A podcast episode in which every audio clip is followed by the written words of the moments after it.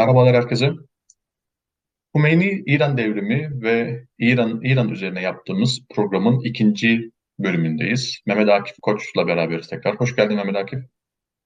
Hoş bulduk, merhabalar. Şimdi ilk bölümde Hümeyni'yi konuştuk ve devrim öncesi İran'a daha çok odaklandık ve devrimi hazırlayan şartları konuştuk ve bu ortamda işte Şii ulemanın ve Hümeyni, Hümeyni'nin özel durumunu, işte gelişen siyasi bilinci konuştuk. Tabii ben yani devrime de oldukça yaklaştık ve devrime doğru gelirken benim senin anlattıklarından kafamda oluşan resim şu. E, hem zaten e, 1953'te milliyetçileri kaybetmiş bir şah var. Komünistlere karşı zaten hiçbir zaman e, bir ne denir sempati şey besleme, beslememiş ve ona karşı her zaman mesafesini göstermiş olan, onları sürekli zayıflatmaya çalışan bir e, şah var. Ve en sonda da işte Şii ulemayı da kaybeden, e, işte toprak reformunu, işte ak devrimi konuştuk. Ve ülkedeki üç ana grubu kaybeden, e, kaybetmiş ve yalnızlaşmış biraz da işte dış desteğe bağımlı bir şah figürü var. Ve bu şekilde işte 1978'de şu an şeye doğru devrime doğru gidiyoruz. Şimdi bu ortamda, bu programda da hem devrimi hem devrimin bölgedeki ve Türkiye'deki etkilerini ve sonrasında da İran dış politikasını konuşacağız. Ee, evet, hani İran devrimi tam olarak nedir? Bizim tabii bugünden geçmişe doğru baktığımız zaman daha farklı bir resim var. Daha böyle işte mollaların e, ya da işte böyle dini bir ne denir fundamentalizmin e, patlaması olarak tabii biz hani bugünkü ağırlıklı anlayış, algı bu, bu yönde. E, sen ama belki biraz daha e, güncel güncel derken o zamanın şartlarında daha böyle realist e, ve e, objektif bir resim e, sunabilir misin bize bu konuda? Ee, şöyle, e, şimdi bizim devrimle alakalı temel problemimiz, temel yanlışımız e, o süreci anakronik okumamız. Yani bugünden geçmişe dönüp e, oradaki şeyleri, oradaki süreçleri e, adeta yeniden yazmamız. Yani e, o dönemki şartlar içerisinde değil de bugünden bakarak e, değerlendirdiğimiz zaman şeyi 78'in sonu 79'un başını karşımıza biraz daha yanıltıcı bir resim çıkabiliyor. Şimdi o dönemki resme bakmak lazım. O dönem gerçekte ne olup bitiyordu. Şimdi ben o döneme baktığım zaman şunu görüyorum. Ee, yani isimlendirmenin aksine e, 1979 işte İslam devrimi deniyor değil mi? Yani benim kanaatim normal sokaklardaki şey bir İslam devrimi değildi başlangıç itibariyle. Yani 78'in sonu itibariyle bir İslam devrimi değildi. Yani İslam e, elbette İran toplumunda diğer başka toplumlardan daha farklı bir anlam ifade ediyor. Pakistan'da da böyledir. E, burada kastım şu, kişi dindar olmasa bile İslam onun e, onun karakterinin önemli bir rüknü. Yani Türkiye'de de mesela bazı e, seküler insanlarda görürüz bunu. Yani söylem olarak da işte hayata bakış olarak da zihnin arka planında böyle bir sekme hep açık yani insanlarda. E, kimisinde daha uzun süreli açık, kimisinde dozu biraz daha koyu, kimisinde biraz daha zayıf ama tamamen dinden bağımsız değil insanlar. Bu bunun niye önemli olduğunu birazdan gireceğim ama bir örnekle izah edeyim. Ee, 1970'lerde işte bu 68 hareketi vesaire onun devamı 1970'lerde e, şey olurken e, TUDEH'çiler yargılanırken sol komünist e, yapılar şeyin içerisinde e, İran içerisinde yargılanırken işte bu Soğuk Savaşı'nda bir nevi yansıması gibi diyebiliriz buna. E, meşhur yargılamalardan bir tanesi Hosro Gole Sorhi'nin yargılanması mesela 73 veya 72 olması lazım. E, orada e, o dönemde yargılamaları televizyondan naklen veriyorlardı canlı yayınla. E, biraz da şey için kitleler üzerinde caydırıcı olması için ve işte bu insanlar pişman oldu şeyini e, kitlelere vermek için, bu imajı vermek için e, rejim bunu, şah rejimi şey yapıyordu. Özellikle yapıyordu. Osro Gole Sorhi de Marksist bir devrimci nihayetinde. Şimdi o canlı yargılamalarda e, şöyle bir şey söylüyor Hosro Gole Sorhi, e, devrimci, Marksist bir adam. Şeyin diyor e, Orta Doğu halklarının büyük şehidi Hüseyin'e selam olsun diyor şeyin başında. E, kendi savunmasının başında artık idam edilecek şeyden sonra o savunmadan sonra o savunmaya başlarken Orta Doğu halklarının büyük devrimci şehidi Hüseyin'e selam olsun diyor. Şimdi bu bize aslında biraz şunu da gösteriyor bir yandan. Yani insanlar seküler de olsa ne bileyim e, dindar olmasa da dinle ilişkileri mesafeli de olsa nihayetinde bu e, Hüseyin kültü, Kerbela kültü bilhassa İranlı e, İranlı insanların zihninde yoğun bir anlam ifade ediyor. Yani Fars da olsa, Türk de olsa, Kürt de olsa, bilmem ne de olsa nihayetinde o Şiilik çerçevesi içerisinde o onlarda ciddi bir şey var ve bunu herkes kendine göre yorumluyor. Yani İslamcılar e, Kerbela'yı kendine göre yorumluyor, komünistler kendine göre, milliyetçiler o kadar değil ama bunu aklımızın, zihnimizin bir kenarında tutalım. Yani insanlar dindar olmasa da, seküler de olsa, Marksist de olsa bir şekilde bu kavramlara bir şeyleri var. Mesela Furu Ferruhzat'ın hiç kimseye benzemeyen bir kimse şiiri var. Ben de çevirmiştim o şiiri birkaç sene önce şeye, parçadan Türkçe'ye. Şimdi orada da mesela e, İmam Mehdi anlatısı var. Hiç kimseye benzemeyen kimse İmam Mehdi yani. E, o şiirin bütününde onu görürüz. Fruser Russat normalde işte biraz daha bohem bir insan, biraz daha e, tamamıyla seküler bir insan. Yani dindarlıkla bir ilgisi olmayan bir insan. E, Türkiye'de de çok meşhurdur şeyde, Batı'da da bilinir e, şiirleriyle. Ee, mesela Furu'nun dilinde de böyle. Ahmet Şamlu'da mesela yine Marksist şairlerden bir tanesi, Tudehçi Marksist şairlerden. Ahmet Şamlu'nun şiirlerinde de mesela bu imgeler çok görülür. Yani bunu e, şeyden biraz daha detaylı bakılabilir. Bu İranlı siyaset bilim profesörü var Hamid Dabashi meşhur. E, Hamid Hoca'nın e, Şiizm, A Religion of Protest kitabı var. Türkçe'ye de çevrilmişti. Ben de onun üzerine ayrıntılı bir book review yazmıştım. E, o kitapta da anlatıyor mesela bunun çokça örneklerini. Yani seküler de olsa insanlar dünyevi de düşünse, Marksist ideolojiye de dahil olsa, ne bileyim başka bir ideolojisi olsa da olmasa da Şiilik onların e, şeyinde bir e, anlam ifade ediyor. Onların karakterinde bir anlam ifade ediyor. Ve bu atıflar işte İmam Mehdi'ye atıflar, Kerbela'ya atıflar, Hüseyin'e atıflar, Fatma'ya atıflar, Zeynep'e atıflar e, sıkça karşımıza çıkar bilhassa edebiyatta ve olumlu referanslarla çıkar. Yani böyle tukaka e, edilerek de değil. Yani onlar e, modern dönemde de işte 21. yüzyılda da karşımıza olumlu atıflarla çıkan şeyler. E, bir rejenerasyon unsurları yani nihayetinde sosyolojik anlamda. Şimdi bunu zihnimizin bir tarafında tutalım.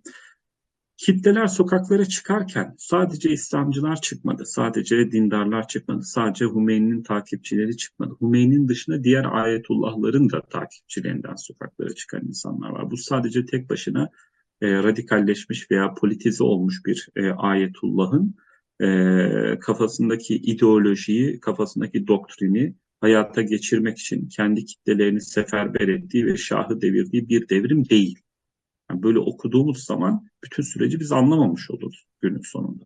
Ve devrimden sonraki süreci de tavsiyeleri de anlamamış oluruz. Burada daha ziyade benim görebildiğim o dönem şu. Sokaklara çıkan kitleler arasında solcular da var. Sıkı Marksistler de var. Bugüne tırnak içinde bugüne hazırlanan e, devrimi bekleyen sol Marksist yapılar var. Mao'cu yapılar var. E, milliyetçiler var. Zaten uzun zamandır rahatsızlıkları biliniyor. Bir de politize olmayan, e, siyasette çok fazla bir ilgisi olmayan ama nihayetinde kendi hayatlarından e, memnuniyetsiz e, çok büyük kitleler var. Bunu işte o er, Yervan Abrahamyan'ın şeyinde var.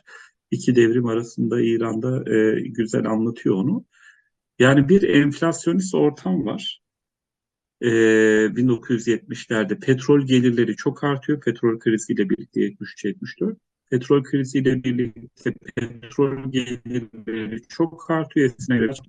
Bu zenginlik ülkeye para olarak girince, petrol dolar olarak girince normalde halka yansısa, aşağıya kadar inse yansısa e, belki bu enflasyonist ortam o kadar olmayacak. Ama halka yansımıyor, yukarıda bir yerde kalıyor. İçeride para dolaşımında ciddi bir artış var para arasında ve halka yansımayan yani daha doğrusu halka olumlu yansımıyor da halka yansımamakla birlikte enflasyon gibi bir külfeti getiren bir zenginlik ortaya çıkıyor. Yani hem petrol zenginisiniz e, hem ciddi ithalat gelirleri elde ediyorsunuz. E, halka da yansımayınca bu nihayetinde bir kısır döngü üretiyor. Yani e, enflasyonist bir ortam üretiyor. Ve burada işte şehirlerden, kö- köylerden şehirlere göçler var. Gece kondulaşma daha da hız kazanıyor. E, köyler bir anlamda boşalıyor. Şehirlerin çeperlerinde insanlar yığılıyor. Bizde 1950'lerdeki gece konulaşmayı çok andırıyor bu şey, bu sahneler. Ve şehirlerde milyonlarca işsiz, e, alt sınıflardan insanlar yığılmaya başlıyor. Yani bir full-fledged bir devrim için e, tamamıyla şey hazır, tamamıyla sahne hazır hale geliyor. Bu insanlar aç, bu insanların gelecekten şeyleri yok, gelecekten bir beklentileri yok. Şah'ın işte bir rantiye düzeni var. Sarayın etrafında bir e, sarayla asalak bir düzen kurmuş bir şey var. Zenginler sınıfı var. Ve bunlar e, o toplumun gözüne de batıyor. Gazeteler, renkli mecmualar vesaire yoluyla. Toplumun gözüne de bakıyor. Televizyonlarda yaygınlaşıyor tabii o dönem. Ve bunun getirdiği ciddi bir huzursuzluk var kitlelerde. Dolayısıyla benim kastettiğim şey şu e, sokaklara çıkan kitlelerin ana motivasyonu İslam ve İslam adına bir devrim yapmak değil. Olamaz da zaten. Bunun bir örneği de yok zaten. İslam adına haydi toplanalım bir devrim yapalım. Bir İslam'ı düzen kurup başımıza bir mollayı getirelim. Böyle bir amacı yok insanların. Sokaktaki insanın, aç insanın böyle bir amacı da olmaz zaten. Yani e, adamın işi yok, yiyecek ekmeği yok, akşamı nasıl geçireceğini bilmiyor, e, eve götürecek bir şey yok ve bu İslam devrimi yapacak. Yani bu, bu zaten kendi başına saçma sapan bir anlatı. Yani bunun doğru olma ihtimali çok düşük zaten. Fakat burada şu var, e, bunu da görmek lazım. E, sokaklara çıkan kitleler arasında en organize olan, en teşkilatlı olan e, ve daha bir motivasyonla şeyine e, sokaklarda tutan, enerjisini sokaklarda tutanlar bu dindar kitleler e, bu politize olmuş dindar kitleler. Bunu da görmek lazım. Yani normal bir insan işte bir sefer çıkar, iki sefer çıkar, üç sefer çıkar. E, karşısında işte polisi, ne bileyim işte şimdiki anlamda çevik kuvveti, askeri gördüğü zaman, işte ölümleri gördüğü zaman e, bir şekilde geride durabilir. Bu anlaşılır bir şey. Yani insan şeyi itibariyle, insan karakteri itibariyle bu anlaşılır bir şey. Fakat dindarların motivasyonu biraz daha yoğun diğerlerinden. Bunu da görmek lazım. Ee, burada kastettiğim tek başına e, bu kitleler ne kadarını temsil ediyordu? Bu e, dindar kitleler toplumun ne kadarını temsil ediyorlardı? Burada belki çok yüksek bir oran çıkmayabilir karşımıza. Ben yüzde 80-90 diyemem ama mesela yüzde 20-30 da olsa daha inanmış, daha motive, daha geri adım atmayan, e, daha liderinin, önderinin sözünü dinleyen daha motive bir kitle dindarlar, sokaklardaki dindarlar. Belki sayı olarak kitlelerin çok büyük kısmını temsil etmiyorlar. Büyük kısım genelde apolitik kesimler olur bu tür şeylerde, sokak gösterilerinde. Çünkü milyonlardan bahsediyoruz. Milyonlarca inanmış, radikalize olmuş adam olmaz yani şey olarak kitlelerin içerisinde. Kitle psikolojisi buna müsait değil zaten. E, fakat sokağa daha çıkmanın maliyeti arttığı zaman bu evet, dindar kesim evet. bu maliyete katlanabilecek Aynen motivasyona öyle. sahip bir kesim. Aynen öyle. Katlanabilecek motivasyonda bir de tabii ekonomik olarak da bunu sürdürülebilir networkleri var. Ee, sokaktaki bireysel, bağımsız e, alt sınıftan proleter insanların bunu sürdürebilecek ekonomik şeyleri olmayabilir, motivasyonları olmayabilir. Adam işinden kovulacak mesela. İşi varsa işinden kovulacak. Esnafsa dükkanını açamayacak falan. Bunu nasıl sürdürebilecek? Ama şeyin var. E, o networkler, dindar networkler bunu sağlayabiliyor size. E, bu yönünü de ihmal etmemek lazım. Yani devrimi konuşurken e, bizim gözden kaçırdığımız noktalardan bir tanesi bu. Buna da bakmak lazım. Yani sayısal olarak, nicelik olarak çok fazla olmayabilir ama nitelik olarak daha inanmış, daha motive olmuş, daha e, bir şeye odaklanmış bir kitleden bahsediyoruz. Burada bir başka şey, bir başka motivasyon unsuru e, Şiilikte e, çok yaygın, modern dönemde de biz bunu mesela Lübnan Hizbullah'ında da görüyoruz, Irak'ta da görüyoruz zaman zaman, İran'da çok sık görüyoruz. E, birisi öldüğü zaman, bilhassa sokaklarda kitlesel e, bir eylemde öldüğü zaman bunun iki tane sonucu oluyor. Bir, e, bir devrim şehidine dönüşebiliyor hızlıca. Bunun üzerinden bir e, sembolik anlam üretilebiliyor çok hızlı bir şekilde. Hatta bu mesela Yeşil Hareket vardı 2009'da reformcu kanat Ahmet Necat'ın ikinci kez seçildiği dönemde. E, hatırlayın e, Nida vardı değil mi? E, Nida isminde bir e, kız öğrenci vardı ve o sokakta öldürülmüştü e, gösteriler sırasında. E, ve onun üzerinden Nida'nın ismiyle e, bir sembolizm yaratılmıştı. Keza 2022 geçen sene seçimleri, e, seçimleri diyorum 2022 olaylar. evet. Eylül'de de Mehsa Emini üzerinden bir sembolizm yaratılmıştı. E, yani o isimlerin e, bir kitlelerde karşılığı var, bir anlamı var. Bunu görmek lazım. İkinci yönü de bu sokaktaki e, ölümlerin ikinci yönü de 40. anmaları oluyor. 40. gün anmaları oluyor şeyin, yasları oluyor. Ölen insanın. O yaz sırasında 40. günde de tekrardan sokaklara çıkılıyor ve o ölen kişi kişiler anılmaya başlıyor ve tekrardan bir e, canlanıyor şey. O öfke 40. günde tekrardan canlanıyor. O 40. günde sokağa çıkanlara bu sefer daha sert bastırıyor şey devlet ve onların 40. anmalarında tekrar bir daha öfke dalgası kabarıyor. Yani bu böyle kendini besleyen bir şey. E, anma törenlerinden işte o yaslardan e, beslenen ayrı bir e, ayrı bir öfke dalgası da doğuruyor. Bunu da görmek lazım. Bu sadece 79'da değil işte o 2009'daki şeylerde de e, onun aylarca sürmesinin mantığı da biraz oydu. O Yeşil Hareket protestolarının. E, bunun bir de böyle bir yönü var. Böyle bir kitlesel yönü var. E, ve bu e, bir zaman sonra sokaklara sırf protesto etmek için çıkmış insanlar karşılarında e, rejimin vahşi bir güç kullandığını görünce e, askerlerle, keskin nişancılarla kendi karşılarına çıktığını görünce yani sineğin karşısına ayıyı çıkardığınız zaman e, tırnak içinde bu daha büyük bir öfke doğuruyor şeyde halkın içerisinde ve o sokaktaki kitleleri biraz daha artırıyor. Sayı olarak da artırıyor, şey olarak da adanmışlık, inanmışlık olarak da artırıyor ve daha örgütlü, daha silah kullanabilen e, daha adanmış tırnak içinde daha militan e, kadrolar zaman içerisinde sokağa iniyor. Bunu yakın dönemde şeyde de gördük. Türkiye'deki e, 2011-12 dönemindeki protestolarda da gördük. Suriye'de Dera'daki olaylar başlayınca 2012 Mart'tan Nisan'dan sonra e, orada da gördük. Rejim şey yaptıkça daha sert davrandıkça bilhassa Suriye bağlamında söylüyorum bunu. Rejim daha sert bağlandıkça ve askeri tedbirlerle bunu bastırmaya uğraştıkça e, şeyde sokaktaki insanların öfkesi de daha da artıyor. E, ve uzadıkça şey süreç yani böyle bir, bir iki ayı bulunca ve daha da uzamaya başladıkça e, silah kullanan daha militan kadrolar da, daha militan örgütler de, daha militan yapılar da şeyin içine girmeye başlıyor. E, protestoların içine girmeye başlıyor. Bilhassa orada İslamcı yapıların çok böyle bir silahla deneyimi yani fedayan İslam dışında yok ama Tudehçilerin var, Marksistlerin var. Onların da sokaklarda silahlı olarak e, eylemlerde bulundukları dönemler. Şimdi böyle bir şiddet sarmalından bahsediyoruz şeyde 1978'in sonu 79'un başı itibariyle ve artık e, yavaş yavaş şey e, kontrolden çıkıyor. Burada şunu ihmal etmemek lazım.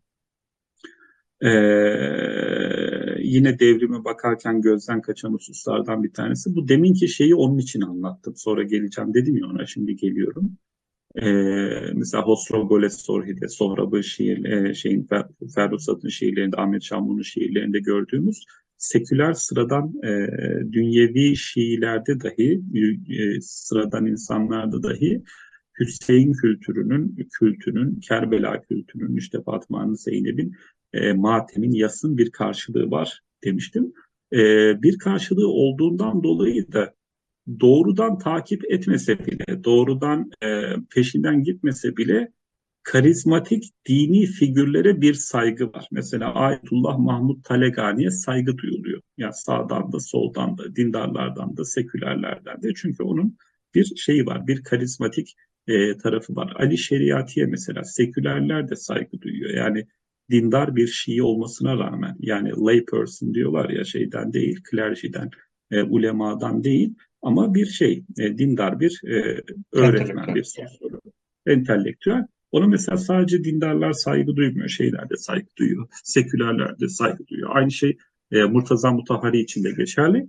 Bunun çok daha fazlası, çok daha e, yoğun boyutu Ayetullah Hümeyni için de geçerli. E, kitleler şunu görüyorlar dindar olmasalar bile bu adam Şah'a karşı bir dönem sesini çıkartabilmiş tek adam. 1960'larda işte bu örgütlü Tudehi vesaire bir kenara koyarsak e, Şah'a karşı, Şah'ın toplum üzerindeki baskısına karşı sesini çıkarabilmiş tek adam ve bunun için sürgüne gidebilmiş tek adam. Çok önemli bir şey. E, yani bedel ödemiş olmanın halklar nezdinde e, dindar olmasa bile halklar nezdinde ciddi bir karşılığı var. Yani bu tür özellikle toplumsal tansiyon anlarında e, bazı figürler e, bir şey yapmasalar da doğal liderler haline gelebiliyorlar. E, şeyde olan da o. E, 1978'lerde e, gösteriler çok şiddetlenirken olan da o. İnsanlar bakıyorlar sokaklara e, işte ölümler olmasına rağmen, rejimin çok sert e, tepki vermesine, çok sert bastırmasına rağmen sokaklarda bir şekilde çıkmaktan çekinmeyen, ölmekten çekinmeyen insanlar büyük oranda Hümeyni'nin takipçileri. Bunu da görüyor şeyler, e, solcular, Marksistler, milliyetçiler, sekülerler vesaire işte sokaktaki adam, sıradan halk bunu görüyor. Ve bunun da getirdiği bir şey de var, sempati de var. Ve o sırada tabii şunu da e, gözlemliyor insanlar Hümeyni Necef'ten sürekli olarak Şah karşıtı mesajları yani o mesaj bombardımanına da devam ediyordu. Yani 78 Eylül'de, Ekim'de çıkacak Necef'ten Paris'e geçecek. Son birkaç ayda orada kalacak ve dönecek e, İran'a. E, 1 Şubat'ta şeyden e, ta, e, Paris'ten Tahran'a dönecek.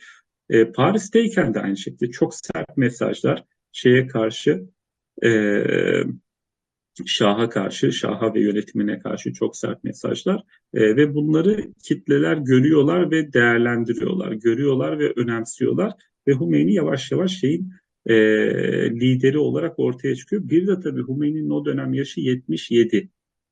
Yani 1978'de 76 yaşına 77'ye giriyor.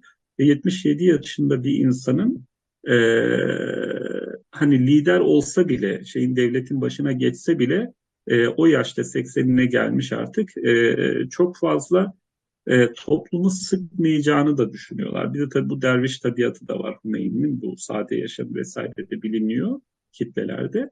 E, ona karşı sempati biraz daha şey yapıyor, biraz daha artıyor. Yani bu özelliklerinden dolayı biraz daha artıyor. Tabii ondan sonra çok pişman olacaklar belki 79'da devrim olup bittikten sonra ama e, başlangıçta Hümeyni'nin imajı bu. Kitleler nezdindeki imajı bu.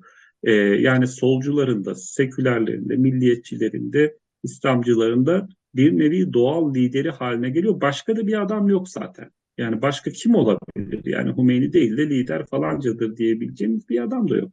Yani şeyin içerisinde mesela Mehdi Bazarganlar, e, ne bileyim işte Mahmut Aleganiler vesaire İran içerisinde e, kalmış olan diğer şeyler de diğer e, kendi e, kendi e, sektörlerinin liderleri de zaten Hümeyni'yi şey yapıyorlar. Hümeyni'yi ön plana çıkartıyorlar. Onun mesajlarını. Çünkü toplumlar bu tür şeylerde kitleler kendilerine doğal bir lider ararlar ister istemez. Arkasından gidilecek doğal bir lider ararlar. Hümeyni o dönemde doğal bir lider haline dönüşüyor. E, ve şeyler iyice kontrolden çıkınca e, bu gösteriler vesaire iyice kontrolden çıkınca e, Şah artık şeyi yönetemeyeceğini görüyor. Süreci yönetemeyeceğini görüyor ve İran tarihinde e, son e, 100 yıl içinde dördüncü kez e, hatta son 100 yıl demeyelim son 60 yıl içerisinde dördüncü kez bir şah e, şeyi terk etmek zorunda kalıyor. Tahran'ı terk etmek zorunda kalıyor. Birincisi Ahmet Şah idi. Kacar Şahı Ahmet Şah 1920'lerin başında e, işte 22-23'lerde şey olunca e, Rıza Han yükselince e, İran'ı terk etmek zorunda kalıyor. Çocuk yaşta o dönem Ahmet Şah, e, son Kacar Şahı.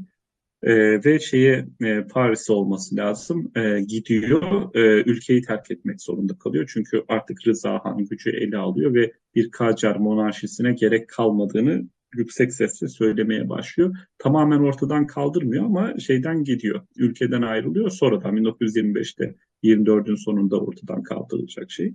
E, Kaçar monarşisi. İkinci olarak 1941'de Rıza Han, e, Rıza Şah, e, baba Rıza Şah e, Almanlara yaklaşıyor 1930'ların sonunda ve müttefikler e, savaşta e, şeyi deviriyorlar. Rıza Şah'ı deviriyorlar. Kuzeyden Sovyetler giriyor, güneyden Britanya giriyor şeye, e, İran'a. Ve 1941'de şeyi e, işte bu Almanların da ileri harekatı var o dönem şeyde e, Avrupa'da. Yani İran kolay bir e, şekilde Almanların eline düşmesin diye Rıza Şah'ı deviriyorlar. O da sürgüne gitmek zorunda kalıyor önce Afrika'ya.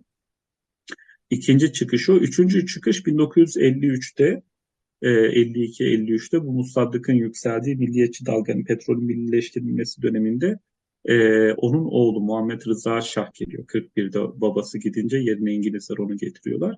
E, o 12 yıl sonra 52-53'te e, ülkeden ayrılmak zorunda kalıyor. Duramıyor şeyde e, tahta. E, sokak hareketleri yükselişe geçiyor. Milliyetçi hani dalga yükselmiş oluyor. Üçüncüsü bu. Dördüncüsü de 1979'un başında Ocak ayında e, yine Muhammed Rıza Şah e, 52-53'te ülkeden kaçan Şah e, 79'un başına tekrar kaçıyor. Bu sefer yine kitlesel hareketler artıyor ve şey yavaş yavaş bir devrimin geldiği belli artık. Ve batıda da e, insanlar şunu görüyorlar, şu şekilde düşünüyorlar. Şimdi 70'lerin ortalarından itibaren Afganistan'da bir şeyler oluyor. 77-78'lerde, 79'larda yani bu Avrupa'daki şey gibi, Avrupa'da e, Sovyet etkisindeki e, iktidar dönüşümleri gibi Afganistan'da da bir şey yaklaşıyor. E, Sovyetlerin desteklediği sosyalistler eski Şah yönetimine karşı çok yoğun güç kazanmaya başlıyorlar ve artık Sovyetlerin Afganistan'ı işgal edeceği yüksek sesle konuşulmaya başlanıyor ve orada bir e, Sovyet etkisinde bir şey oluşacağı, bir yönetim oluşacağı artık ayan beyan belli. Türkiye'de sol yükseliyor, Arap dünyasında sol yükseliyor. E, bilhassa bazı milliyetçiliği üzerinden Sovyetlerin Orta Doğu'daki etkisi artıyor. E, ve böyle bir konjonktürde yani işte Yemen'de, şeyde, e, Irak'ta, Suriye'de e, Sovyet etkisindeki yönetimler yoğun bir şekilde artmaya başlıyor ve bunları sadece diskur olarak değil dış politika olarak da Amerika'nın bölgedeki çıkarlarını ciddi anlamda tehdit etmeye başlıyor. Ve böyle bir ortamda Batı bu konjonktürde Orta Doğu'da Batı e, İran'ın da e, solcuların, komünistlerin ve Sovyetlerin eline düşmesini istemiyor. Şimdi bunu söylerken kelimeleri dikkatli seçmeye çalışıyorum. İnsanlar bunu ezbere şöyle diyebiliyorlar. Ee, işte Amariga e, şey olmasın diye Sovyetler e, İran'da devrim yapmasın diye e, şey devrimi yaptırdı, İslam devrimi yaptırdı gibi anlıyorlar. Yani bu böyle bir düğmeye bastığın zaman olan bir şey değil. Daha önce olmuştu. 1953'te Ajax operasyonuyla olmuştu. Fakat onun e, Musaddık'ın halkla kitlesel bir e, bütünleşmesi pek yoktu. Ve Musaddık'ı getiren şey o dönemdeki anti kolonyal söylemdi, anti emperyalist, anti sömürgeci söylemdi ve bu milliyetçi bir şeyde dalganın üzerinde sörf yapmıştı. Musaddık pratik, pragmatik bir adam. O dalgayı kullanıp mecliste kendini başbakan ilan ettirmişti ama elitler üzerinde tesiri vardı Musaddık'ın sadece. Musaddık'ın halkta çok fazla bir karşılığı yoktu. Dolayısıyla devrildiği zaman da hani şey var ya o öldü ve ona yerler ve gökler ağlamadı diyor ya. Musaddık gitti kimse ağlamadı yani. Yani Musaddık da nihayetinde şey değil dünyanın en melek adamı değil. Yani onun da otoriter eğilimleri var onu da görüyor insanlar. Yani Musaddık devrildiği zaman 53'te tamam ufak tefek şeyler oldu, protestolar oldu ama bitti. Durdu yani. Yani 78'deki gibi aylarca süren şeyler olmadı. Aylarca süren sokakların böyle mobilize edildiği, milyonların sokaklara çıktığı bütün İran çapında ve bu sadece Tahran'da olmadı. İsfahan'da da, Tebriz'de de, Şiraz'da da, Hemedan'da da, ne bileyim kuzeyde Gilan'da, Ramsar, şeyde Mazenderan'da da, Meşhed'de de her tarafta kitleler sokağa çıktı ve küçük sayılarda değil, yüz binlerce çıktı. Yani yekünü milyonları buluyor şeyin bir günde sokaklara çıkmış olan insanların. E, dolayısıyla böyle bir kitlesel şey olduğu için Batı'da e, şunu söylüyor insanlar, şunu görüyorlar yani bilhassa istihbarat servislerinin raporlarına yansıyan şeyler.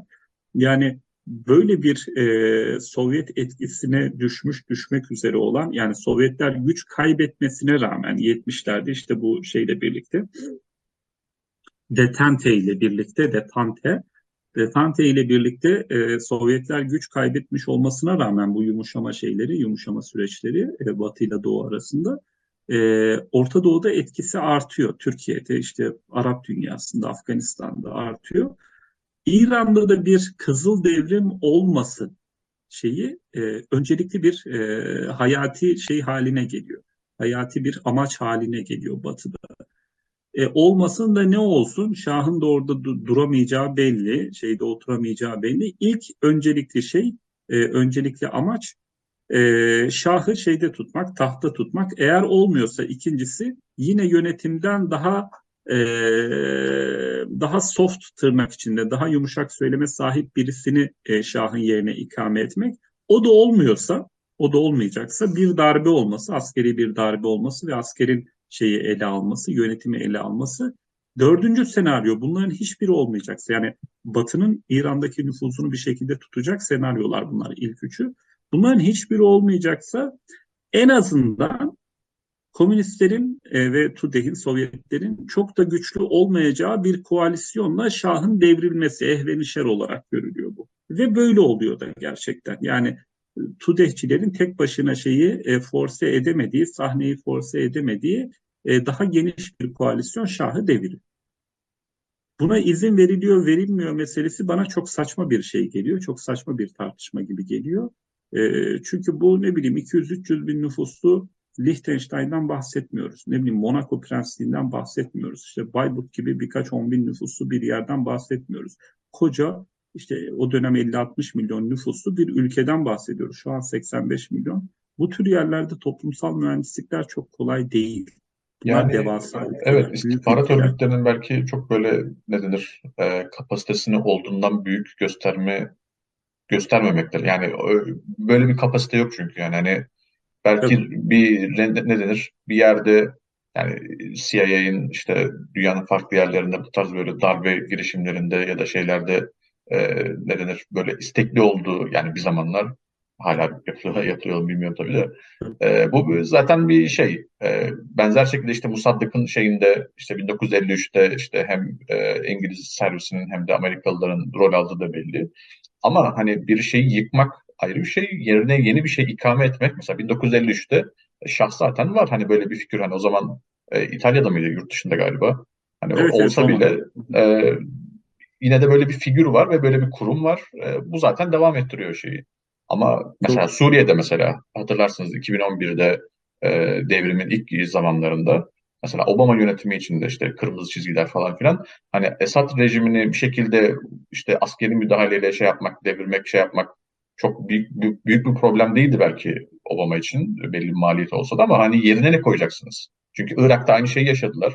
Hani bir, bir, bir birisini gö- gönderdiler, Saddam rejimini yıktılar ama yeni yerine yeni bir şey ikame etmek bu çok ayrı bir şey yani. Hani, Kesinlikle öyle katılıyorum. Yani insanların bakarken zihnini bulandıran İran bağlamında bu Ajax operasyonu zaten 53'te yapılan Ajax operasyonu. Fakat bu demin izah ettiğim çerçevede bir şey. Yani elitlerde karşılığı olan bir adam. Başbakan Muhammed Musaddık. Halkta böyle doğrudan bir karşılığı olan bir adam değil. Halk pragmatiktir. Kim güçlüyse onun arkasından gider. İdeolojik olarak bağlanmış değiller Musaddık'a. Yani böyle tırnak içinde ölümüne Musaddık'ı savunan kitleler yok. Yani Menderes meselesinde de o vardı zaten. Yani işte 60'ta darbe oldu. Ondan sonra idam edildi. Sokaklara kimseler çıkmadı. Yani ne bileyim kimsenin öyle çok yüksek bir tepkisi olmadı. Halk daha uzun vadede tepkisini gösterdi şeyi Demirel işte Adalet Partisi'ni kurup getirerek vesaire. Şimdi burada da aynı şey geçer. Yani Musaddık gitti ve kimse ağlamadı yani Musaddık'ın arkasından ufak tefek şeyler dışında gösteriler, tepkiler dışında kimse ağlamadı Musaddık'ın arkasından. Zaten kendi de çok şaşırdı adamın. Ben gittim ve kimse şey olmadı. Yani adam o kahırla öldü biraz da yani uzun bir ev hapsi var ama adam o kahırla öldü yani şey Musaddık ev hapsinde. Şimdi şeyde e, insanlar bakarken zihnini bu bulandırıyor. Yani 53'te böyle olduysa 79'da da 79'un şartları ile 53'ün şartları birbirinden tamamen farklı. Tamamen farklı bir sosyolojik çerçeve var burada. Sosyolojik bağlam var. O bağlamı okumadan da yani o bağlamı analiz etmeden de yaptığımız şey yanlış olur. Yani orada kitleselliği, mobilizasyonu görmeden e, yapacağımız okuma yanlış olur şeyde.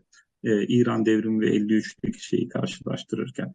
Dolayısıyla benim burada görebildiğim bir koalisyon e, spontane gelişmiş bir koalisyon. Ortak amaçları şeyi devirmek, e, o ekonomik kriz ortamında, 70'lerin enflasyonist ekonomik, ekonomik kriz ortamında e, alt orta sınıfların e, artık varlığını sürdürmekte zorlandıkları bu kriz ortamında Şah'ı bir şekilde devirmek bunun şeyi de var, anti-emperyalist tarafı da var. Yani Amerika'nın doğrudan jandarması. Bu artık rahatsız edici de bir şey. Zaten Hümeyni 60'larda 70'lerde şeyi de kullanıyor. Ee, işte bu Amerikalılara e, İran halkının kabul edemeyeceği şeyler veriyorlar. E, nedir onun adı? E, haklar veriyorlar şeyin içerisinde e, Amerikan üslerinde işte bunların dokunulmazlığı, bunlara işte hesap sorulaması vesaire vesaire. Bu Viyana Konvansiyonu'nu biraz daha yanlış e, yanlış ve mübalağalı aktarıyor Hümeyni şeyde. Yani onu da görebiliyoruz yani işin bir tarafı da o. E, ama hakikaten de realde de halkı rahatsız eden bir takım şeyler var. Halkın gözüne soktuğunuz zaman onları ciddi rahatsız edecek bir takım e, Amerikan yanlısı adımları var sarayın ve şahın. Ve bu da ciddi bir antipati doğuruyor. Yani bu da vaka. Ee, ve günün sonunda böyle bir spontane şey gelişiyor, halk hareketleri gelişiyor, spontane geliştikten sonra yönlendiriliyor. Bu ikisi birbirinden farklı şeyler. İlk günden itibaren e, organize bir şekilde sokağa inmiş değiller ama sokağa indikten sonra organizasyon biraz daha kolaylaşıyor. E, farklı gruplar giriyor işin içine, komünistler de giriyor, milliyetçiler de giriyor, e, şehirlerin çeperlerine yığılmış işsiz kitleler büyük oranda bunlar zaten bunlar da giriyor. Dindarlar da giriyor şeyin e, Hümeyni'nin ve diğer ayetullahların takipçileri de giriyor. Ve böyle bir e, kitlesel hareket kendine 80 yaşına yaklaşmış Hümeyni'yi lider olarak seçiyor, önder olarak seçiyor. Ve Hümeyni de İran'daki vekilleri aracılığıyla Rafsanjaniler orada, Hamaneyler orada, e, Muhammed Beheştiler orada, e, işte muntaziriler orada. Onlar aracılığıyla şeyi yönlendiriyor. E, bu kitleleri yönlendiriyor. E, ve günün sonunda da işte şeyden mesajlar geliyor. Necef'ten, Paris'ten mesajlar e, geliyor. Mektuplar geliyor. Bildiriler geliyor. Ses kayıtları geliyor. Ses kasetleri geliyor. Bunlar çok hızlı bir şekilde tekstil edilip çoğaltılıp halka dağıtılıyor, ulaştırılıyor ve kitlelerin mobilizasyonunda çok önemli bir rolü var. Modern dönemde e, bu tür e, yazılı veya sözlü mesajlarla yapılan ilginç şeylerden bir tanesi. Sokak hareketlerinden bir tanesi. O yönüyle de incelenmesi lazım 79 devriminin. E, ve günün sonunda şah kaçmak zorunda kalıyor. Son 60 yılda İran tarihinde dördüncü kez bir şah e, şeyi terk ediyor.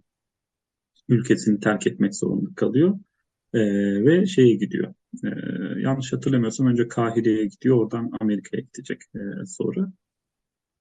E, ve hala daha ailesi falan orada. Muhammed Rıza Pehlevi Junior e, şeyde yaşıyor hala. E, New York'tan Washington'dan orada bir yerde yaşıyor.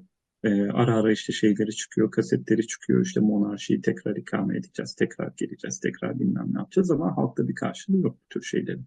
E, halk niye tekrar monarşiye dönsün? Yani elbette karşılığı var. Belli kesimler, belli e, kitleler bilhassa eğitimli ve batı ile entegre veya işte batıya öykülen e, nispeten daha varlıklı e, insanlar yurt dışında bilhassa bunu istiyorlar. İran içerisinde de ben isteyen insanlar gördüm.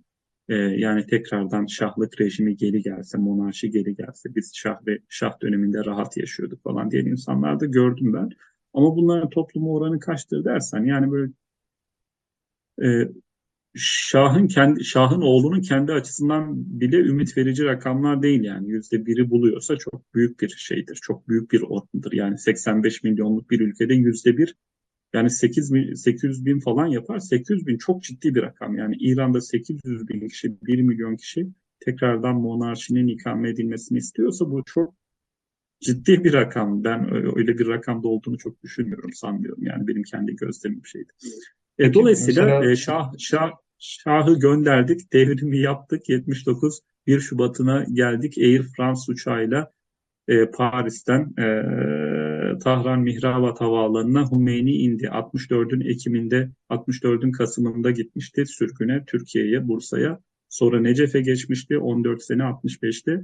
E, 78'in e, sonbaharında e, Fransa'ya geçmişti ve tam 15 sene sonra e, indiği yere geri döndü Hümeyni. 15 yılın ardından muzaffer bir e, komutan edasıyla Air France uçağından indi Ve uçaktaki insanlar da çok ilginçtir bu arada. Air France uçağından e, o gün Hümeyni ile birlikte inenler. İçlerinden hemen hiçbiri e, doğal yollarla ölemedi. Yani ya idam edildiler, ya sürgüne gittiler, ya e, İran'da kalamadılar. E, günün sonunda çok çok çok azı e, İran içerisinde kalabildi. Bunlar nasıl ya? Kim, kimdi mesela beraber geldikleri kişiler? Mesela Sadık Kut- Kutbizade vardı. Mesela işte İbrahim Yezdi vardı. İbrahim Yezdi sonradan Dışişleri Bakanı da oldu. İzmir'de öldü. Hatırlarsın. Ee, daha bunlar şöyle adamlardı. Paris'teki sözcüleriydi bu insanlar. Ee, Fransa'da dil bilen, eğitimli. Ee, Hümeyni'nin mesajını Batı medyasına da taşıyan insanlardı. Ee, tercümanlığını yapıyorlar. Mesela Ebul Hasan Beni Sadr. Sonradan İran Cumhurbaşkanı olacak ilk Cumhurbaşkanı. Yani Hümeyni'nin tercümanlığını da yaptı şeyde e, Fransa'dayken medya organlarıyla işte kendisini ziyarete gelen siyasilerle vesaire. E, mesajlarının kaleme alınmasından Fransızcaya çevrilmesinden onun oradaki e, kamu diplomasisinin yürütülmesinden falan da sorumlu bir adam. Sadık Lütfizade aynı şekilde, İbrahim Yezid de aynı şekilde. E, bu insanlar e, şeyde çok yanındalardı. Hemen yanı başındalardı Hümeyni'nin. Fakat bunlar şey değillerdi. Dindar Şiiler değillerdi. Yani tamam bir kendi ölçülerinde dine bir saygıları vardı. Dini yaşayan da insanlardı bir ölçüde. E, fakat e, böyle bir körü körüne bir ayetullahın peşine düşüp de gidecek kadar inanmış, adanmış tırnak içinde Şiiler değillerdi. E, böyle olmadığı için de devrimler tam sadakat ister yarım sadakat olmaz. Sadakatte şerik olmaz. Ee, körü körüne Hümeyni'yi destekleyecek bu hattı imam dediğimiz o hatta yürüyecek şeyler haricinde e, kişiler, gruplar haricinde bunların tamamı e, iki yılı bile bulmadan tasfiye edildiler. Hemen tamamı şeyden e, sistemden tasfiye edildiler. Bir kısmı kovuldu, bir kısmı kovulur gibi gitti, kaçtı. Bir kısmı küskün öldü, bir kısmı ev hapsine alındı bir kısmı suikastla gitti. E, o Air France uçağında e, onu inceleyen şeyler var. E, onu inceleyen böyle belgesel yazılar, dökümler var. Onları da tavsiye ederim bakılmasını. Air France uçağında Hümeyni ile birlikte Tahran'a inenlerin hemen hiçbiri e, yola devam edemedi Hümeyni ile. Peki Yani mesela bunu çok çok basitçe o klişe e, işte devrim kendi evlatlarını yerin daha da ötesinde e, burada şunu görüyoruz. E, onu biraz sonra e, detayına ineriz. E, bir koalisyondu bu. E, bir e, bir şemsiye hareketti Hümeyni'nin liderliğinde. Hümeyni'nin 80 yaşına gelmiş bir figür olarak çok da politik sahneyi force etmeyeceğini varsayıyorlardı veya Hümeyni'nin mesajları onlara bunu e, hayal ettirdi. E, bu vehmi verdi. Bu hüsnü kuruntuya sevk etti. E, fakat günün sonunda e, güç güçtür, iktidar iktidardır e, ve kendi üzerinde şerik kabul etmez, ortakçı kabul etmez. Etmedi de nitekim bu insanların kendi ajandaları vardı kendilerine göre. Bir kısmının Batı ile ilişkileri vardı. Yani bunu da söylemekte bir beis yok. Ebul Hasan Beni Sadr 81'de şeyden İran'dan ayrılmak zorunda kaldıktan sonra kaçar gibi ayrıldı. Yani adam Cumhurbaşkanı kaçtı yani İran'dan. Çünkü görevden alınacaktı ve hapsedilecekti. Muhtemelen idam edilecekti. Paris'e gitti. 81'den işte geçenlerde öldü birkaç sene önce. Yani 40 seneye yakın şeyde yaşadı. Paris'te yaşadı. Yani bu insanların e, bu ülkelerle İbrahim Yezdi'nin Amerika ile işte Ebu Hasan Beni Sadr'ın e, Fransa ile ve bir kısmının İngiltere çok yakın bağları vardı. Yani bunu da söylemekte bir beis yok. Ee, yani ben şunu demiyorum. Bunlar bu ülkelerin ajandalarını takip ettiler İran'da dem demek istemiyorum. Bu çirkin bir itham olur. Ee, ama nihayetinde e, eğitim aldıkları, yaşadıkları, sosyal çevrelerinin olduğu yer, belki ne bileyim işte servisleriyle görüştükleri ülkeler bu ülkelerdi. İşte şeyleriyle, medyasıyla görüştükleri yer bu ülkelerdi. Ee, fakat Hümeyni'nin ajandasına e, uymayan şeylerdi bunlar. Hümeyni'nin ve e, devrimcilerin, İslam devrimcilerinin diyelim ajandasına uymayan şeylerdi. Ve çok hızlı bir şekilde tavsiye olabilirler. Çünkü köksüzler bunlar. İran toplumunda bunların bir kökleri yok. Bir tabanları yok. Yani Hümeyni'yi ve klerjiyi, e, ulemayı şeyde daha ön plana çıkartan İran toplumunda bunların çok geniş networklerle, çok sağlam networklerle köylere kadar teşkilatlanabilmeleri, ofisleri var, kasabalarda, köylerde, bilmem nerelerde temsilcileri var ayetullahların. Ve Bu şey şimdi bu ya- geçerli mi yani yalandan böldüm şeyini ama e, Hümeyni'nin yanındaki daha seküler ne denir e, sekreteryasını yapan diyelim. Hani yanlış doğru mu olur bilmiyorum hani bu, doğru, doğru olur evet. Doğru. Ee, tamam bunlar hani e, yeterince e, radikal ya da işte yeterince dindar olmadıkları için e, tasfiye oldular ama bir de tabii Tudehçi işte ortaklar var. Komünist ya da işte sol kesimden ortaklar var. Yani şeyin İran devriminin hani bölgedeki ve Türkiye'deki etkilerine geçmeden önce kısaca hani bu. İran devrimi nasıl İslam devrimine döndü? Nasıl neden hani hiç böyle bir beraber bir şey kurma projesi yok muydu? Yeni İran'ı beraber kurma yoksa e, tamamen şey mi ne denir? Olayların seyri içerisinde gelişen biraz daha rastlantısal bir tasfiye miydi? Şimdi TUDEH'çiler kurulduğundan beri yani 45-46'lardan beri yani daha erken 20-21'de kuruldu İran Komünist Partisi ama daha kurumsallaşıp kitleselleşmesi o şeydeki Baba Rıza Şah'ın 41'de gidişinden sonra savaştan sonra 45-46'larda oldu. TUDEH Partisi komünistler şeyde e, e, İrani bir şey olarak görünmediler zaten hiçbir zaman. Yani halk nezdinde, geniş kitleler nezdinde e, bir dış ülkenin, bir dış gücün e, içerideki aparatları olarak görüldüler, içerideki uzantıları olarak görüldüler. Ve bunun bir kitlelerde zaman zaman bir karşılığı oldu, olmadı değil. Yani bilhassa bu sömürü bahsinde e, ve işte bu grevlerde, e, e, bu kitlesel hareketlerde TUDEH'in öncü rolü oldu. Ama TUDEH genelde bir başka ülkenin, Sovyetlerin e, şeydeki İran'daki uzantısı olarak görüldüler. Kitleler nezdindeki şeyi buydu zaten. Kitleler nezdindeki karşı buydu zaten. Bir de o yabancı güç mesela ne bileyim şey değil, Japonya değil. Bambaşka bir yerde bambaşka bir güç değil. Ne bileyim işte şey Meksika falan değil. Ne bileyim işte Namibya değil. Yani başka bir kıtada başka bir güç değil. Sizin hemen kuzeyinizde ve 1800'lerin başından beri yani yaklaşık olarak 150 senedir, bir buçuk asırdır sizi sürekli döven bir güç bu.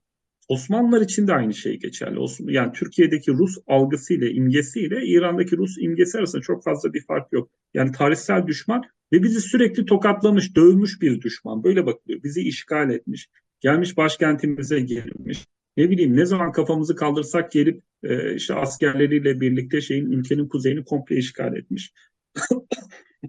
Son bir buçuk asırda defalarca Rus işgali var şeyden, kuzeyden gelen, işte Kafkasya'dan ve Türkmenistan tarafından gelen defalarca Rus işgali var. İşte savaşlarda, Birinci Dünya Savaşı'nda kuzeyi Ruslar alıyor, güneyi İngilizler alıyor. İkinci Dünya Savaşı'nda kuzeyi Sovyetler giriyor, Stalin, güneyden işte İngilizler geliyor, Churchill'ler falan.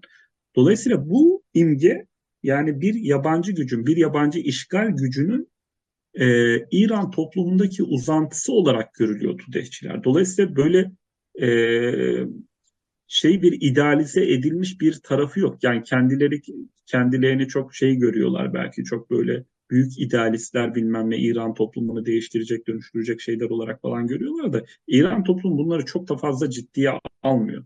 Yani dediğim gibi şeyde kültürel sahnede yazarlar arasında, şairler arasında ciddi bir Tudeh hayranlığı var. Yani Sadık Çubeklerden işte Sadık Hidayetlere kadar, Ahmet Şamlılardan Furu Ferrussatlara kadar, İbrahim Gülistanlardan Samet Behrengilere kadar, Gulam Hüseyin Saidilerden bilmem kime kadar ciddi bir Tudeh şeyi var zaten.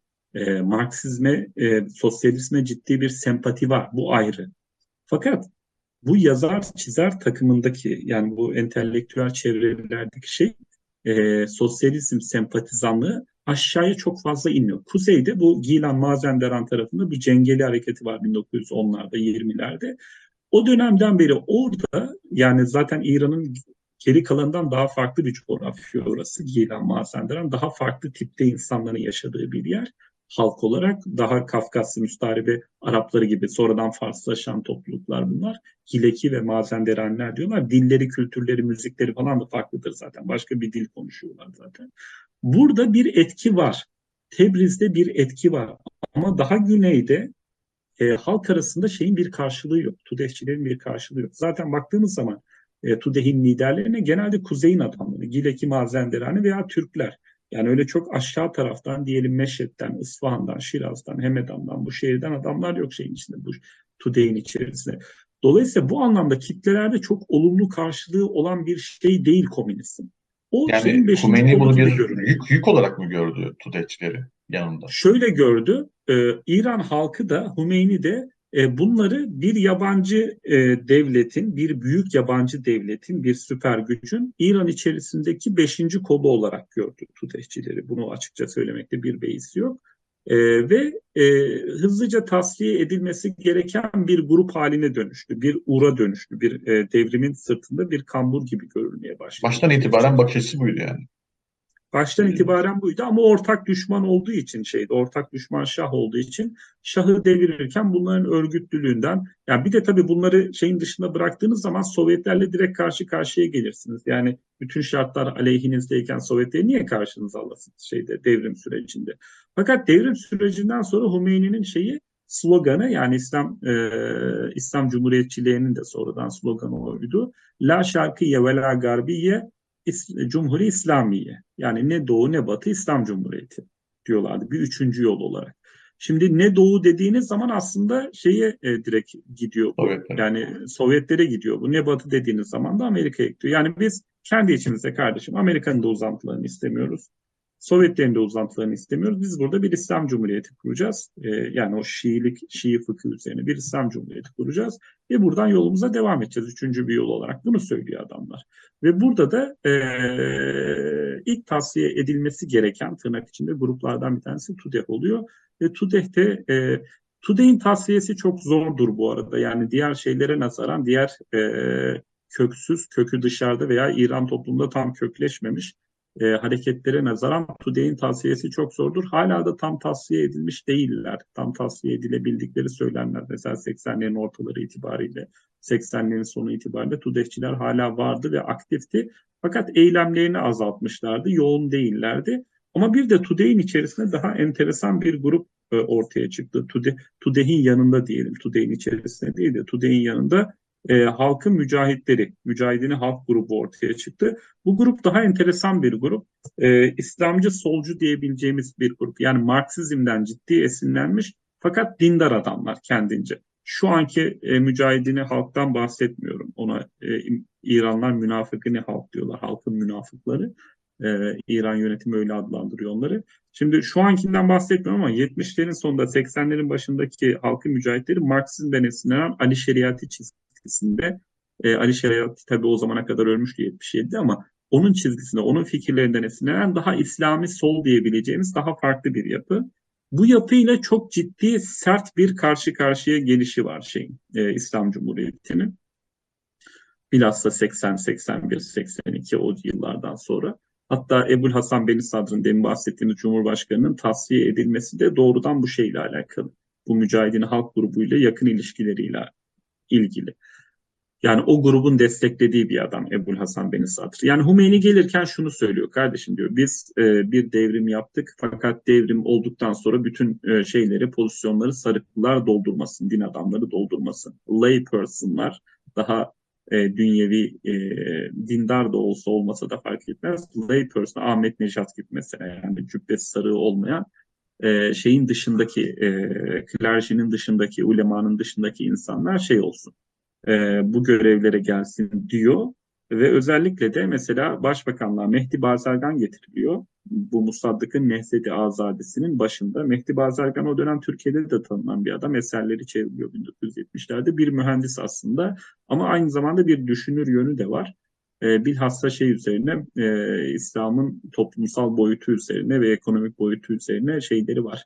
E, o dönem risaleleri, kitapları var. Türkçe'ye de çevriliyor. Bazargan da o dönem genç bir adam değil. Hümeyni'den birkaç yaş ufak yani şey olarak e, yaşı da var epeydi yani. İşte Musaddık'ın şey döneminde e, o 53'teki meşhur hikayede 52-53'teki petrolün millileştirilmesine İran Milli Petrol Şirketi'nin genel müdür şeyin başında.